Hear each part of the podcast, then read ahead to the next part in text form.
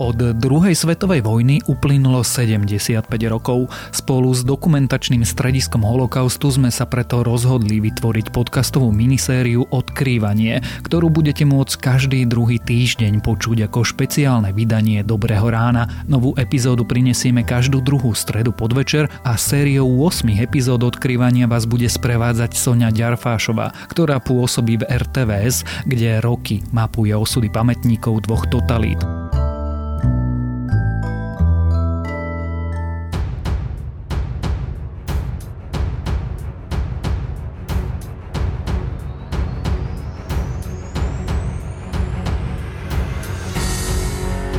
Koľko toho o našej minulosti nevieme a kto sú ľudia, ktorých by sme mali poznať. Aj to sa pravidelne každú druhú stredu v mesiaci pýtame v našom podcaste Odkrývanie, ktorý pripravujeme spolu s dokumentačným strediskom holokaustu a jeho riaditeľom Jánom Hlavinkom, ktorý je zároveň historikom na Historickom ústave Slovenskej akadémie vied. Moje meno je Sonia Ďarfašová a vítam vás už pri jeho štvrtej časti. Odkrývať tu chceme temné, ale aj biele miesta našej minulosti. Takmer každý dnes už pozná románový príbeh dvoch odvážnych židovských väzňov Rudolfa Vrbu a Alfreda Wetzlera, rodákov zo Slovenska, ktorí ušli z nacistického koncentračného tábora Auschwitz, aby podali svetu správu o nacistických zločinoch. Skoro neznámy však dodnes zostáva príbeh rodáka zo Slovenska, ktorý rovnako ako oni ušiel z nacistického pekla a bolo to dokonca ešte dva roky pred nimi. Mladý Dionys Lenard, chlapec krehkej postavy, ušiel takmer ako akčný hrdina svojim väzniteľom z táborov dvakrát. Miloval dobrú literatúru a sám písal prvé nesmelé básne, no zostal po ňom iba jediný list, svedectvo o tom, čo kedysi prežil. On jednoducho si dal predsavzatie, že bude o tom, čo videl a čo sa deje skutočne so slovenskými židmi deportovanými v transportoch, hovoriť, varovať tých, ktorí ešte možno na Slovensku zostali a že ten jeho útek vlastne by mal byť aj takou misiou, ktorá by mohla zachrániť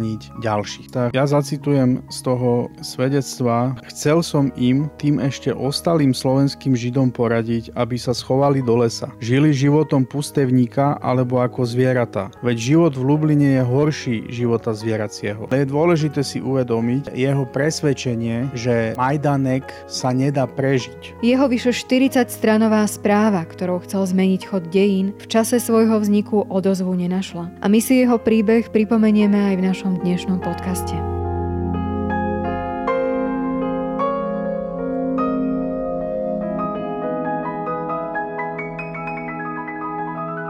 V tom dnešnom podcaste si predstavíme príbeh Dionyza Lenarda, ktorý je mimoriadne zaujímavou postavou a bol vlastne jedným z prvých ľudí, ktorí podali o nacistických hrôzach svedectvo, ale napriek tomu je akoby stále v tieni tých ostatných a vlastne dlhé roky zostával aj pre Slovensko zabudnutý. Tak prečo to bolo tak a možno spomínaš si, že kedy si sa prvýkrát stretol s jeho menom a ako si ho vlastne objavil? Dionys Lenard je naozaj veľmi zaujímavá postava dejín holokaustu. Je to jeden z unikátnych svetkov holokaustu, pokiaľ ide o Lublinskú oblasť a koncentračný tábor Majdanek, z ktorého ušiel a o ktorom napísal veľmi zaujímavé skoro 46 stranové svedectvo. On nie je úplne neznámy najmä pre zahraničných historikov. To jeho svedectvo bolo publikované v Nemčine aj v polštine. Donedávna však neexistovala vlastne publikácia, ktorá by ho zverejnila v originálnom slovenskom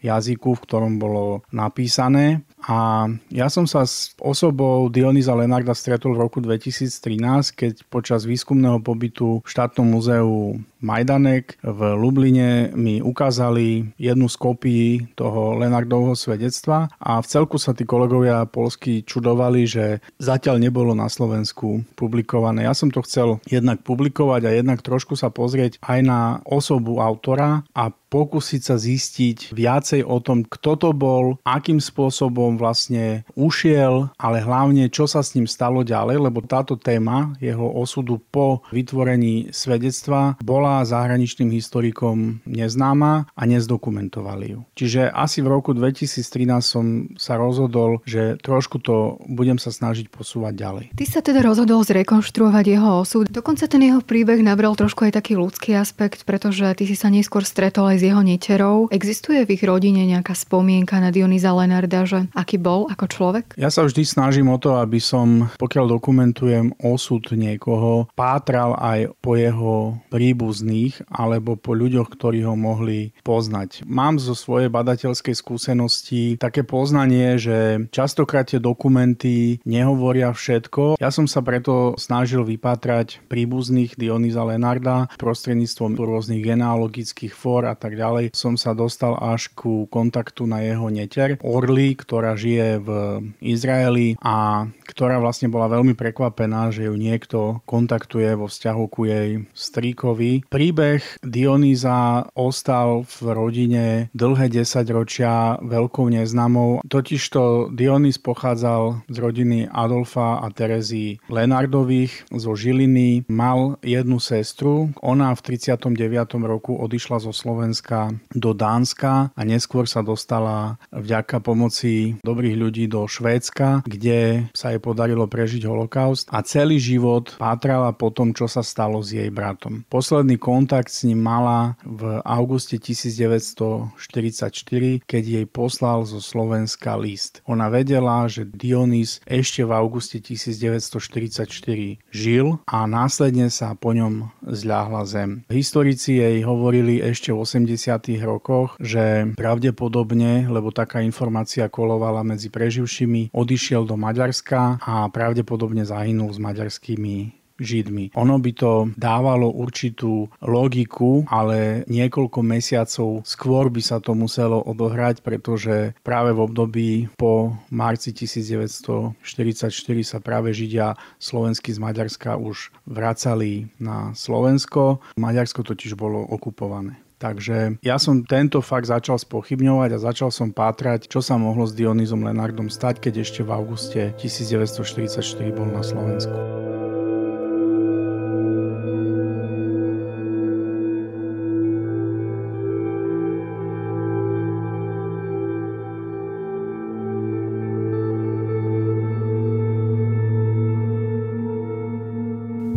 Samozrejme dostaneme, ale vráťme sa na začiatok toho príbehu.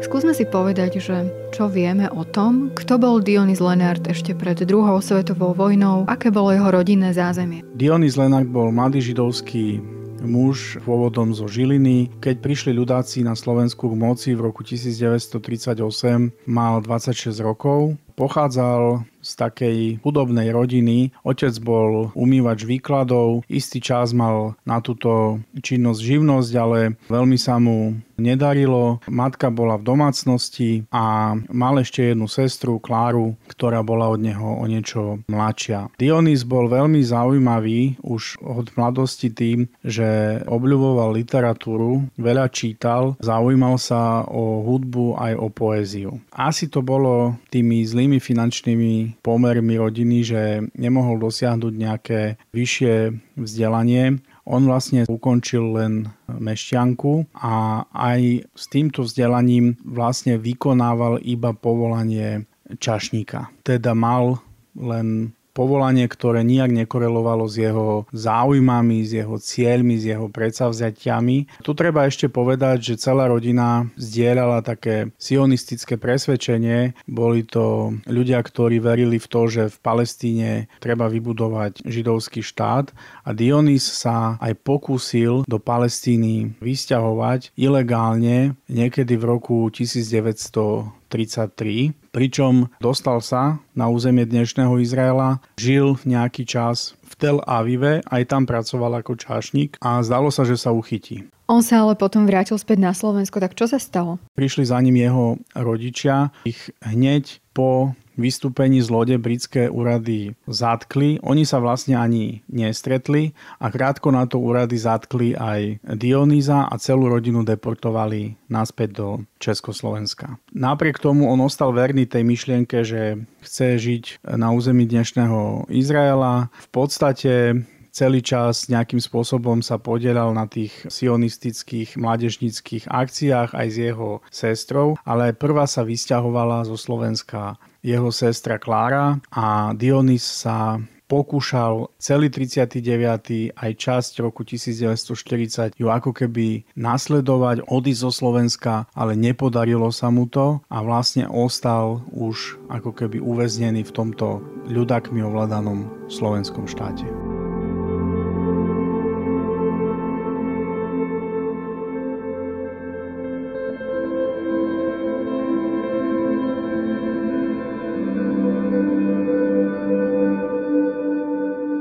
Všetko to dopadlo teda inak, ako si predstavoval. V slovenskom štáte sa naozaj začali prejavovať rôzne perzekúcie židovského obyvateľstva. Vznikol napríklad židovský kódex. Čo to znamenalo pre Dionýza Lenarda a pre jeho rodinu? Dionýza a celú jeho rodinu zomleli všetky protižidovské opatrenia, aké na Slovensku boli prijaté. Otec prišiel o živnosť v rámci likvidácie židovských podnikov. Finančná situácia rodiny bola absolútne katastrofálna. Dionys sa pokúšal nejakým spôsobom si privyrobiť manuálnymi prácami, odchádzal z domu, stále hľadal nejakú možnosť nejakým spôsobom získať peniaze a dostať sa z toho Slovenska. Nikdy sa mu to nepodarilo. Nakoniec v roku 1941 sa dobrovoľne prihlásil do pracovného strediska Židov v Svetom kríži nad Hronom, dnes Žiar nad Hronom. Nastúpil v podstate do strediska nutenej práce, aby mal základnú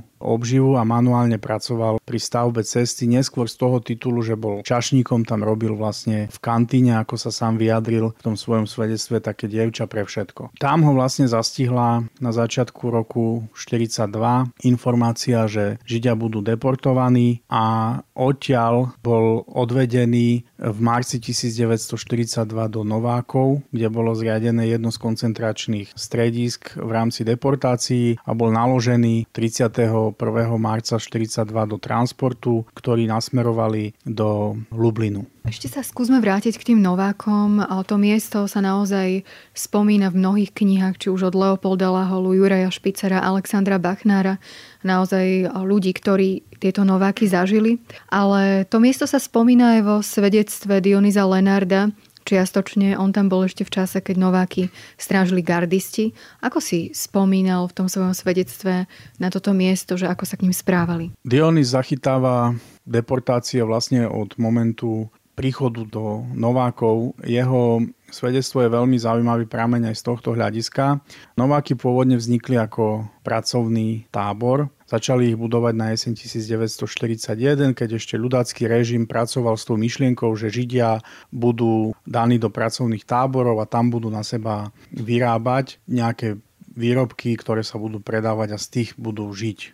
Keď začali deportácie, Nováky aj druhý takýto pracovný tábor Serec zmenili na koncentračné stredisko, čiže v podstate na koncentračný tábor pre organizovanie transportov. Keď tam prišiel Dionys Lenard, už deportácie vlastne niekoľko dní prebiehali a on veľmi presne vo svojom svedectve zachytáva, aký prístup gardisti, ktorí v Novákoch celú túto akciu organizovali, k novoprichodzím Židom mali. Popisuje, ako ich hneď od prvých minút byli, šikanovali, vysmievali, ponižovali a popisuje tam aj veľmi zaujímavú scénu, keď prišiel nemecký poradca pre deportácie. To bol jeden z príslušníkov SS, ktorých vyslali na Slovensko, aby radili pri deportáciách Židov a povedal im, že majú odovzdať všetky svoje cennosti, lebo po prechode hraníc, keď transport prejde hranice, budú prezretí príslušníkmi SS a u koho sa niečo cenné nájde, ten bude strelený do lopatky a nebude im to robiť žiadne ťažkosti. To je veľmi zaujímavý moment, pretože ľudácky režim vysvetľoval deportácie ako nasadenie na prácu. A zrazu je ľuďom, ktorí sú privedení k tomu, aby ich otransportovali na prácu, povedané, že okamžite po prechode hranice môžu byť za najmenšiu maličkosť zastrelení a každému to bude jedno. Takže on si vlastne už v tom svedectve, ktoré neskôr písal, veľmi dal záležať na tom, aby popísal, akým spôsobom oni tie informácie postupne spracovávali a ako si postupne uvedomovali, že čo sa deje. Popisuje aj situáciu v transporte, popisuje, ako vlastne prebiehal ten prevoz z Novákov do e, Lublinu, aké boli podmienky vo vagóne a tak ďalej. Je veľmi zaujímavé to jeho konštatovanie, že ešte ani v transporte si neuvedomovali, že mačka je o mnoho černejšia, ako sa zda.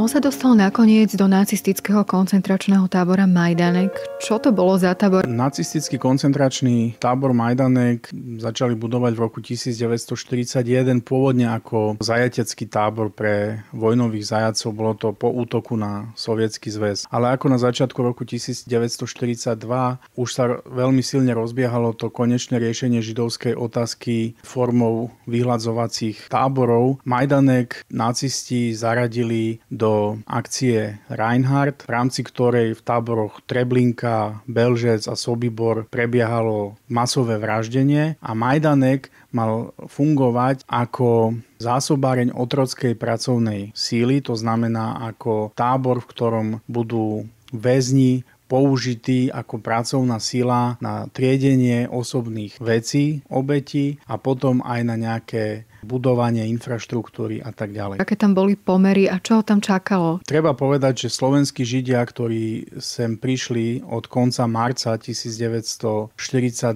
v prvých tzv.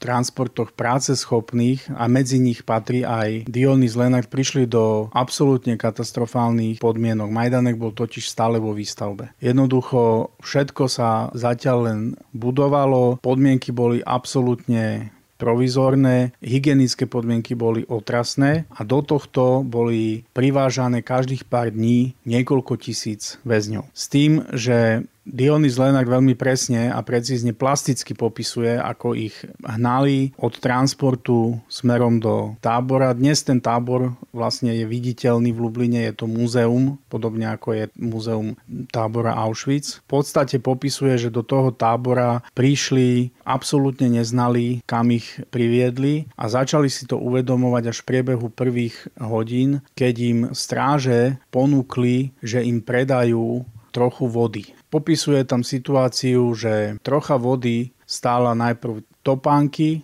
potom celý oblek, potom už ani zlaté hodinky nestačili, aby dostal človek trochu vody a dostal sa k ním nejaký väzeň, ktorý im povedal v rýchlosti, že ak majú so sebou nejaké potraviny, nech ich rýchlo pojedia, lebo všetko im aj tak zoberú, je to tu otrasné a viac im povedať nemôže. Za niekoľko dní bol Lenard absolútne zorientovaný, že Majdanek je totálne peklo. Jednoducho videl tam vraždy bez príčiny, v princípe len, ako sa hovorí, z rozmaru nejakého SSáka. Videl tam absolútne nevyhovujúce podmienky na život, minimálne porcie stravy a veľmi ťažké pracovné nasadenie. Jeho taký ten vycibrený, povedal by som, pozorovací zmysel, ktorý vidieť z toho jeho svedectva, mu stále hovoril ako keby, že netreba na seba upozorniť, treba sa stále snažiť byť v úvodzovkách neviditeľný a takýmto spôsobom tam sa snažil prežiť, ale tá traumatická skúsenosť, ktorú tam nadobudal tými týždňami v Majdaneku, ho stále viac presviečala, že to sa nedá prežiť.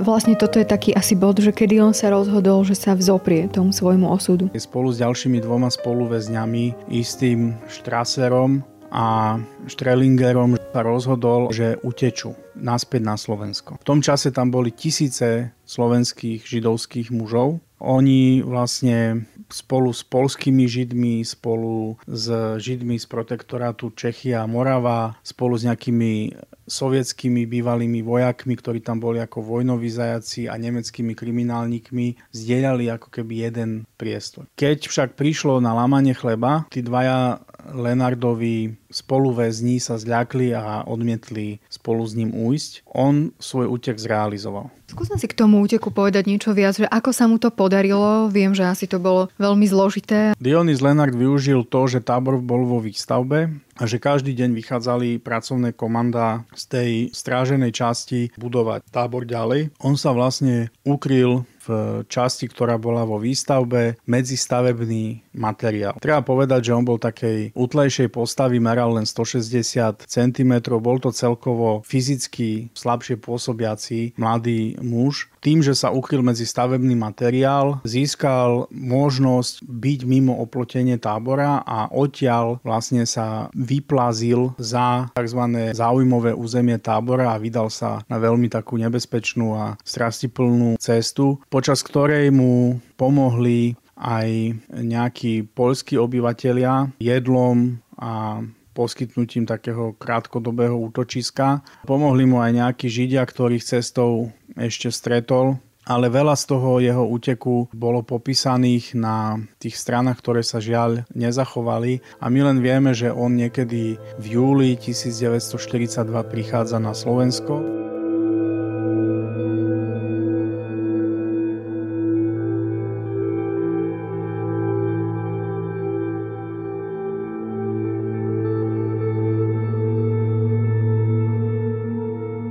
Čakalo po návrate späť na Slovensko? Jeho kroky viedli domov do Žiliny a potom do Banskej Bystrice. S tým, že stále aj po príchode na Slovensko musel bojovať o život. Pretože on si bol dobre vedomý toho, že ako utečenec musí nejakým spôsobom zabezpečiť to, aby nebol dolapený a odhalený. Vieme dnes povedať, čo sa stalo s rodičmi Dionýza Lenarda a takisto on ako mladý človek bol zasnúbený. Tušíme, čo sa stalo s jeho snúbenicou? Rodičia Dionýza Lenarda boli čase, keď už on bol v Majdanku deportovaný zo Slovenska do iného tábora, do nacistického koncentračného a vyhľadzovacieho tábora Auschwitz. Boli v transporte z 29. apríla 1942 a neprežili. Stali sa obeťami holokaustu. Lenard na to prišiel, keď sa vrátil na Slovensko, keď došiel domov. V podstate bol okamžite konfrontovaný aj s tým, že ani jeho snúbenica už nie je na Slovensku, že bola deportovaná. My jej identitu žiaľ nepoznáme. On sa totiž o nej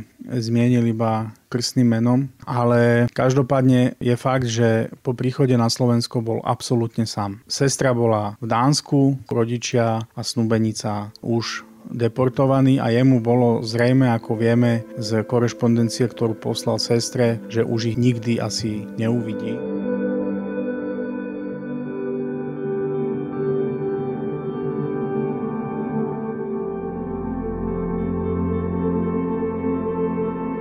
Po svojom príchode on napísal taký 40-stranový list, kde opisuje všetko, čo prežil už od tých novák, píše o tom, ako sa k ním správali gardisti cez Majdánek a cez podobu nacistických koncentračných táborov. Vieme dnes povedať, čo bolo jeho motiváciou? Chcel nejakým spôsobom zasiahnuť do deja tých udalostí? Chcel ovplyvniť to, čo sa deje? Dionýza Lenarda zaraďujeme medzi tých utečencov, ktorí, ako hovoríme, ušli s misiou. On jednoducho si dal predsavzatie, že bude o tom, čo videl a čo čo sa deje skutočne so slovenskými židmi deportovanými v transportoch, hovoriť, že bude varovať tých, ktorí ešte možno na Slovensku zostali a že ten jeho útek vlastne by mal byť aj takou misiou, ktorá by mohla zachrániť ďalších.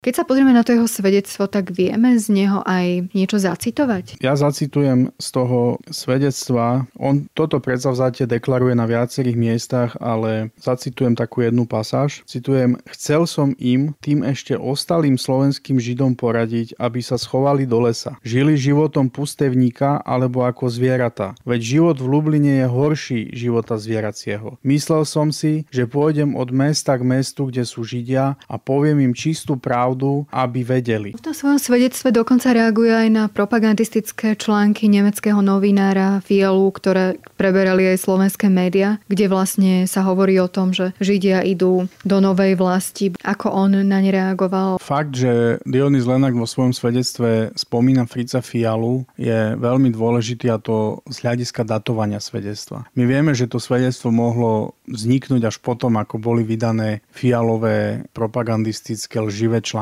Tie boli vydané na začiatku novembra 1942, čiže my jednoznačne vieme, že Lenardovo svedectvo, ktoré na nich už reaguje, muselo byť napísané po tomto dátume. Lenard nereaguje obsiahlo, on len jednoducho spomína, že to, čo sa vo fialových článkoch píše vôbec nie je pravda a zároveň dodáva, že počul veľa nezmyslov aj od ľudí na Slovensku o tom, že ako sa Židia vlastne po deportácii na tých územiach, kde ich vyvezú, majú a že ľudia tomu nerozumejú a nevedia mnohí.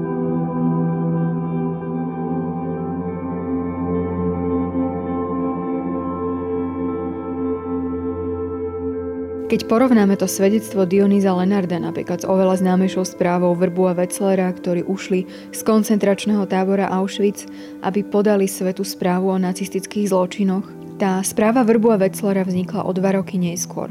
Tak je v niečom tá správa Dionýza Lenarda od tejto správy odlišná? V čom sú možno rozdiely? V čom sú nejaké zhody?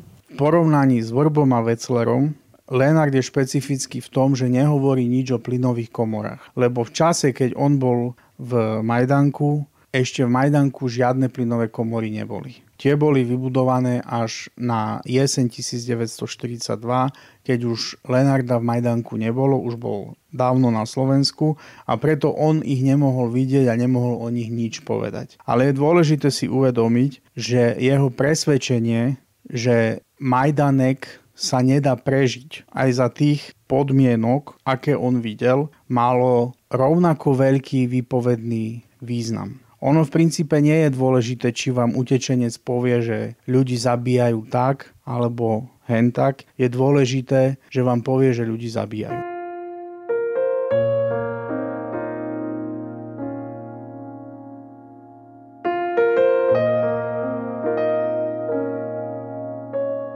My sme hovorili, že Dionys Leonard vlastne chcel varovať tých ostatných, vnímal to ako nejakú svoju misiu. Aký bol osud toho jeho svedectva? My dnes vieme, že to svedectvo sa dostalo k ústrední Židov, ale zároveň sa dá dnes povedať, že akoby nemalo nejaký taký väčší ohlas. Tak čím to bolo? Pokiaľ ide o význam toho svedectva, my vieme, že Lenard, keď prišiel na Slovensko, s ľuďmi hovoril. Vieme, ak je pravda to, čo povedal Štefan Bednár, že častokrát bol asi sklamaný, že mu neverili, že jednoducho sa aj báli, čo je úplne prirodzené, že asi to nebolo tak, ako on si predstavoval, že dokáže tým svojim svedectvom niečo zásadné zmeniť a zásadné urobiť. Tu ale z druhej strany musíme povedať, že čo mohli urobiť adresáti, ktorým on tú informáciu odovzdával. Mnohí z nich boli v takej istej situácii ako on. Možno od toho transportu ich delilo to, že mali nejaký papier, nejakú legitimáciu alebo nejakú výnimku, kvôli ktorej sa v transporte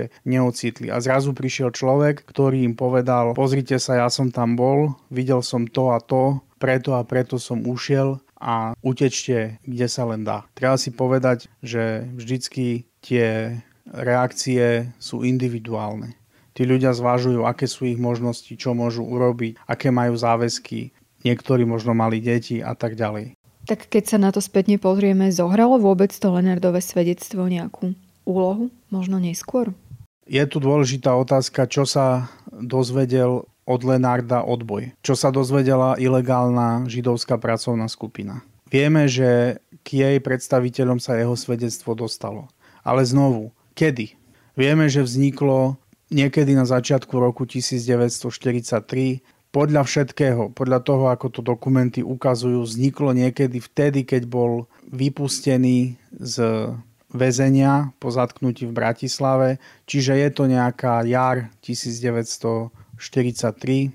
A čo v tom období na Slovensku prebiehalo a čo s tým mohla pracovná skupina urobiť. Deportácie už boli pozastavené. Ale Lenardovo svedectvo bolo pravdepodobne, ak sa bavíme o tej písomnej podobe, jedným z tých e, ohniviek v celej reťazi informácií, ktoré ku odboju prichádzali. To znamená, dokresľovalo, čo sa stalo s transportmi zo Slovenska. Ono má rovinu tu, že informuje, zároveň má rovinu tu, že varuje,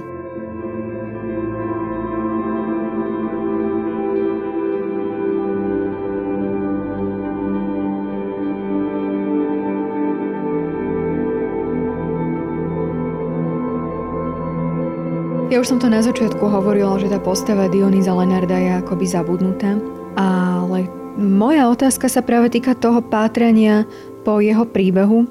Ty si vlastne pri tom pátraní po jeho príbehu zistil aj to, že tá postava Dionýza Lenarda úplne zabudnutá nie je a že sa objavuje aj v osobných spomienkach jedného pamätníka. Tak toto bolo a o čo presne išlo? Lenard na Slovensku je zachytený konkrétnym pamätníkom. On totižto v 1937 roku, ešte ako mladý človek, pred udalosťami holokaustu, práve skrz tú svoju záľubu v literatúre a poézii a tak ďalej, sa snažil nájsť nejaké uplatnenie v Prahe. Kontaktoval sa s umelcami, českými aj tými, ktorí pochádzali zo Slovenska, v Prahe tvorili a medzi inými nimi kontaktoval Štefana Bednára, akademického maliara a publicistu, s ktorým v 37. roku nadviazal nejaké v Prahe priateľstvo, dával mu čítať svoje verše, ktoré napísal a Bednár Lenarda si veľmi dobre zapamätal a považoval ho za taký zvláštny zjav, že proste chudobný židovský chlapec povolaní čašníka s veľkým rozhľadom v literatúre a v hudbe a s básňami, ktoré, ako sám povedal, neskôr neboli úplne bez talentu. Prečo hovorím o Bednárovi? Totižto Lenard po príchode na Slovensko zažil niekoľko veľmi ťažkých mesiacov, bol absolútne sám, bol bez prostriedkov a snažil sa nejakým spôsobom prežiť a zaobstaral si falošné doklady. Prišiel s nimi do Bratislavy, tu sa zamestnal, ale mal stále nedostatok dostatok peňazí, pretože robil len takú chvíľkovú manuálnu prácu a nemal v podstate ani dobré ošatenie. Zrazu sa objavuje začiatkom roku 1943 pred bytom toho istého akademického maliara Štefana Bednára, ktorý ho proste pozval ďalej a s ktorým začal rozprávať, ale Bednár si všimol,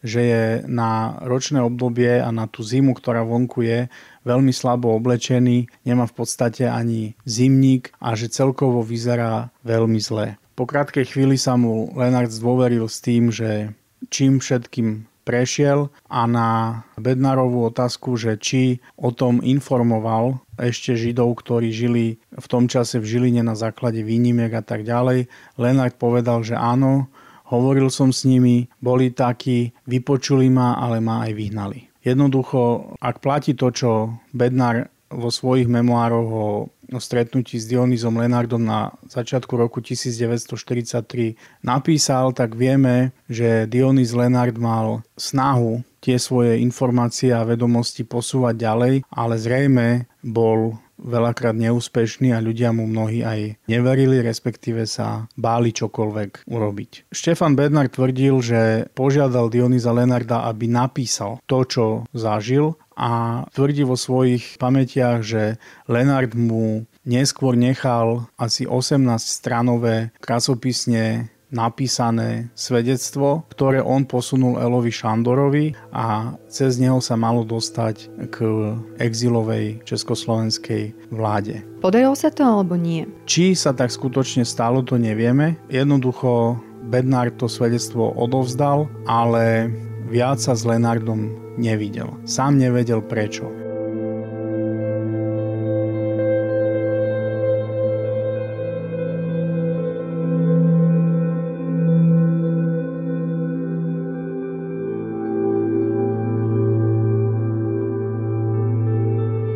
Vlastne jeho na Slovensku potom odhalili. Tak čo s ním bolo ďalej? Čo sa s ním stalo? V rámci výskumu som prišiel na to, že Dionýza Lenarda 7. februára 1943 v Bratislave zatkli. On vlastne doplatil do istej miery na to, že používal falošné doklady, o ktoré sa podelil s ním iný e, židovský utečenec. Polícia začala pátrať po tom utečencovi a v rámci previerky dokumentov prišla aj na Dionýza Lenarda, totiž to našli zápis o tom, že takýto človek je ubytovaný v bratislavskom hoteli Rudolf a už si po neho len prišli. Lenard zareagoval veľmi šikovne. On sa vôbec nezatajoval a nespieral, okamžite im povedal svoju pravú identitu, ale samozrejme nevyzradil nejakým spôsobom nedal znať, že je utečencom z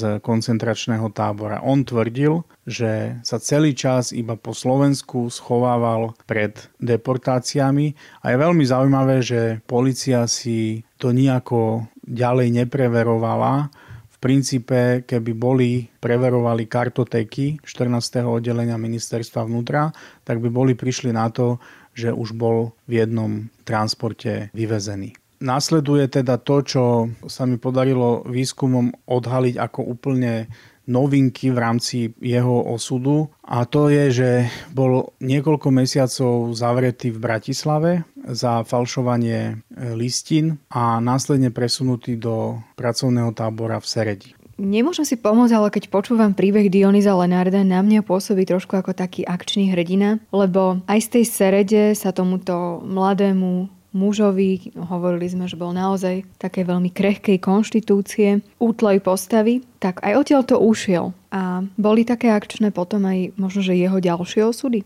V Seredi bol od júna 1943 do februára 1944, kedy z pracovného tábora pre Židov v Seredi ušiel. Vtedy odišiel do Maďarska a z Maďarska sa vracia po okupácii Maďarska nemeckou armádou. Píše list v auguste 1944 svojej sestre Kláre, ktorej ju skrytým jazykom, symbolickými rôznymi vyjadreniami informuje o tom, že bol v Polsku, odtiaľ ušiel, rodičia už sú takisto tam deportovaní, viac o nich nebude počuť a v podstate jej dáva na vedomie, že on žije a kde mu má ako keby ďalej písať. Ale od augusta 1944, ten posledný list je datovaný 11. augusta 1944, o ňom sestra už nikdy žiadnu správu nemala a nikdy sa jej neozval.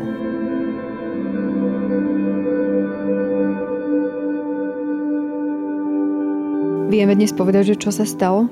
Vieme, že koncom augusta a začiatkom septembra dochádza ku obsadeniu Slovenska nemeckými jednotkami. Vieme si predstaviť, že Dionys Lenard musel znovu veľmi náročným spôsobom hľadať niekde útočiska a ukrývať sa a tak ďalej. A v novembri 1944 bol zatknutý v Turčianskom svetom Martine, odkiaľ ho previezli do vtedy už koncentračného tábora v Seredi, ktorému velil Alois Brunner. A tam sa začína posledná kapitola života Dionýza Lenarda. Bol deportovaný zo Serede do nemeckého koncentračného tábora Sachsenhausen, kde prišiel 6. decembra 1944 a následne na konci januára 1945 bol prevezený do Buchenwaldu. V Buchenwalde ho zaradili do pracovného podtábora Ordruf, v ktorom niekoľko tisíc väzňov budovalo úkryt pre vlak Adolfa Hitlera, pre tzv. hlavný stan Führera situovaný vo vlaku. Ten sa mal podľa plánov nacistov po evakuácii z Berlína ukryť do tunela pod hradom Mühlberg a hneď vedľa bol teda ten pracovný tábor Ordruf, kde aj Lenard, aj ďalší tisíce židovských väzňov kopali tunel. No a tam sa ako keby stráca aj tá jeho posledná stopa?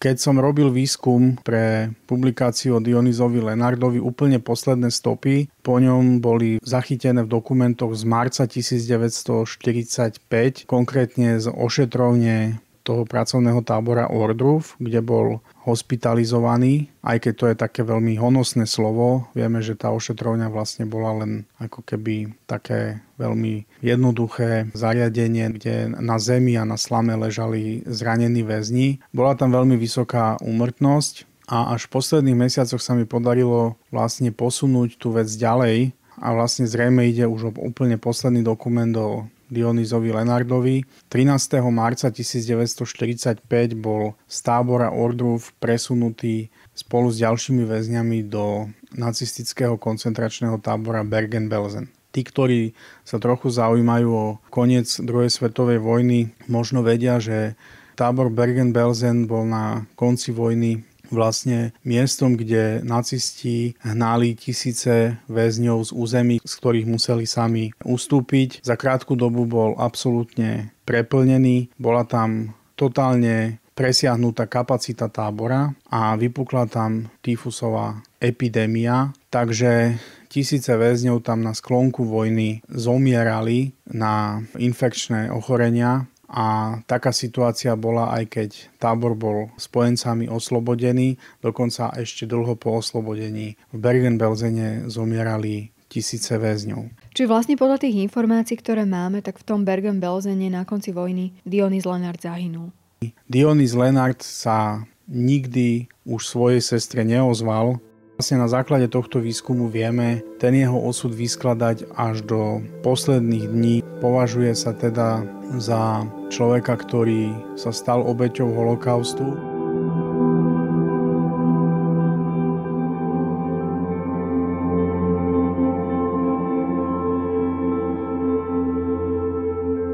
Viem, že ty si sa venoval mnohým týmto príbehom a osudom. Ten príbeh Dionýza Lenarda je naozaj taký dobrodružný a naozaj on bojoval s tým svojim osudom až do konca.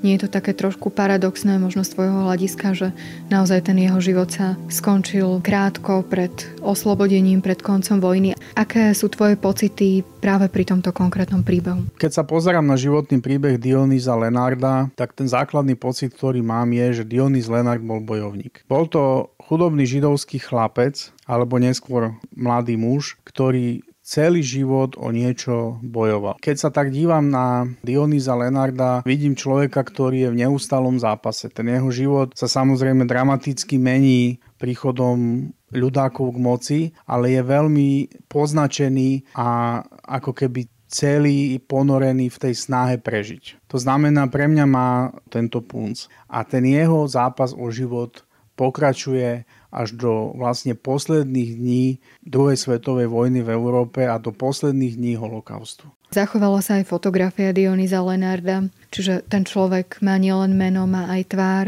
Čo vnímam ako také paradoxné je to, že naozaj on sa chcel venovať literatúre, poézii, písal. Jediné, čo po ňom zostalo, je ten list, to svedectvo. Čo nám to svedectvo možno hovorí ešte dnes? Je dôležité v tom zmysle, že poskytuje veľmi veľa informácií o tom, tábore Majdanek a o tom, aké v ňom boli pomery. Treba si uvedomiť, že v Majdanku zahynuli tisíce ľudí. Že o tom, ako fungoval, je obmedzené množstvo informácií. A že Lenard je tak ako keby dobová momentka, ktorá ukazuje priamo v tom čase, čo sa v tábore dialo. Z hľadiska symbolického ja považujem to svedectvo za dôkaz zápasu konkrétneho človeka s tým systémom, čo vlastne mohol človek urobiť v danej situácii. Aké boli možnosti. A koľko úsilia musel vynaložiť na to, aby nielen sa pokúsil si zachrániť život, ale aby vôbec ho počúvali tí, ku ktorým sa s vypetím všetkých síl dostal.